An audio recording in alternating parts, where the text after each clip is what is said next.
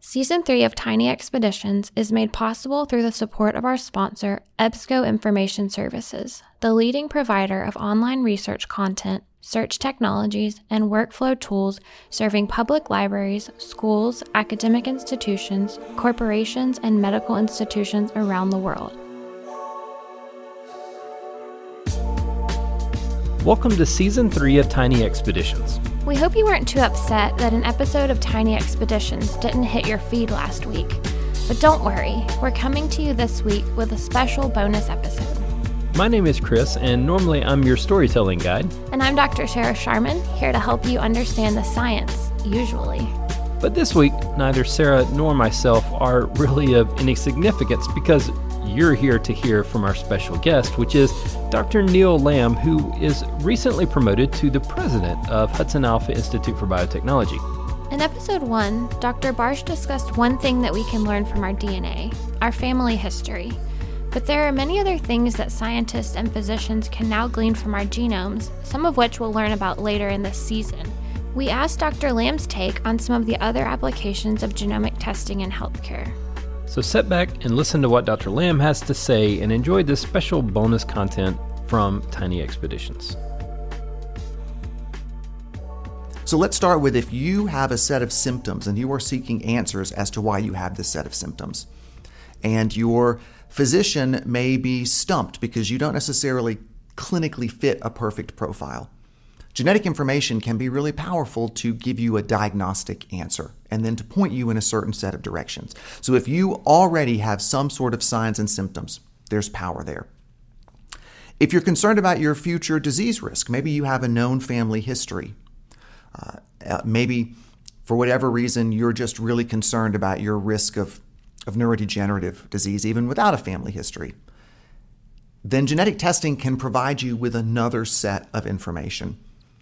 Uh, it's a little bit less of a slam dunk there because in that case, you're actually going searching for something without a set of symptoms to guide you. Uh, but having said that, there are still places where knowing that information can be powerful, especially if we're talking about uh, disorders where knowing ahead of time can reduce the likelihood of, of developing the disease later on. Uh, if you're concerned about passing uh, a genetic change onto the next generation, you can look at something called carrier screening, where you're looking to see if you have a mutation in a common set of disorders. Now, usually these are disorders where you have to have two copies of the mutation. Uh, to have symptoms. And a lot of these people wouldn't have symptoms, but they might carry one copy. And so you would want to know is this something I might potentially pass on? A lot of couples, before they have children, begin to consider that kind of a, a question. And there's a subset of genetic tests that will give you that information. If you want information about your medical choices, there's a whole field of pharmacogenomics. And I think this is where most of us will intersect with genetic testing early on.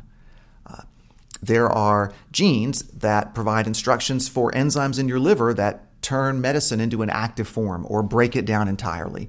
And changes in those genes can determine if those medicines actually will even work for you. I think there's a lot of power in that, and we're beginning to add more and more content. Then there's a whole set of additional things that you could get genetic testing around, like should I should genetics guide my diet plan, or what can it tell me about my personality or aptitude, or can I use it as part of a dating tool to determine how I find my most compatible match?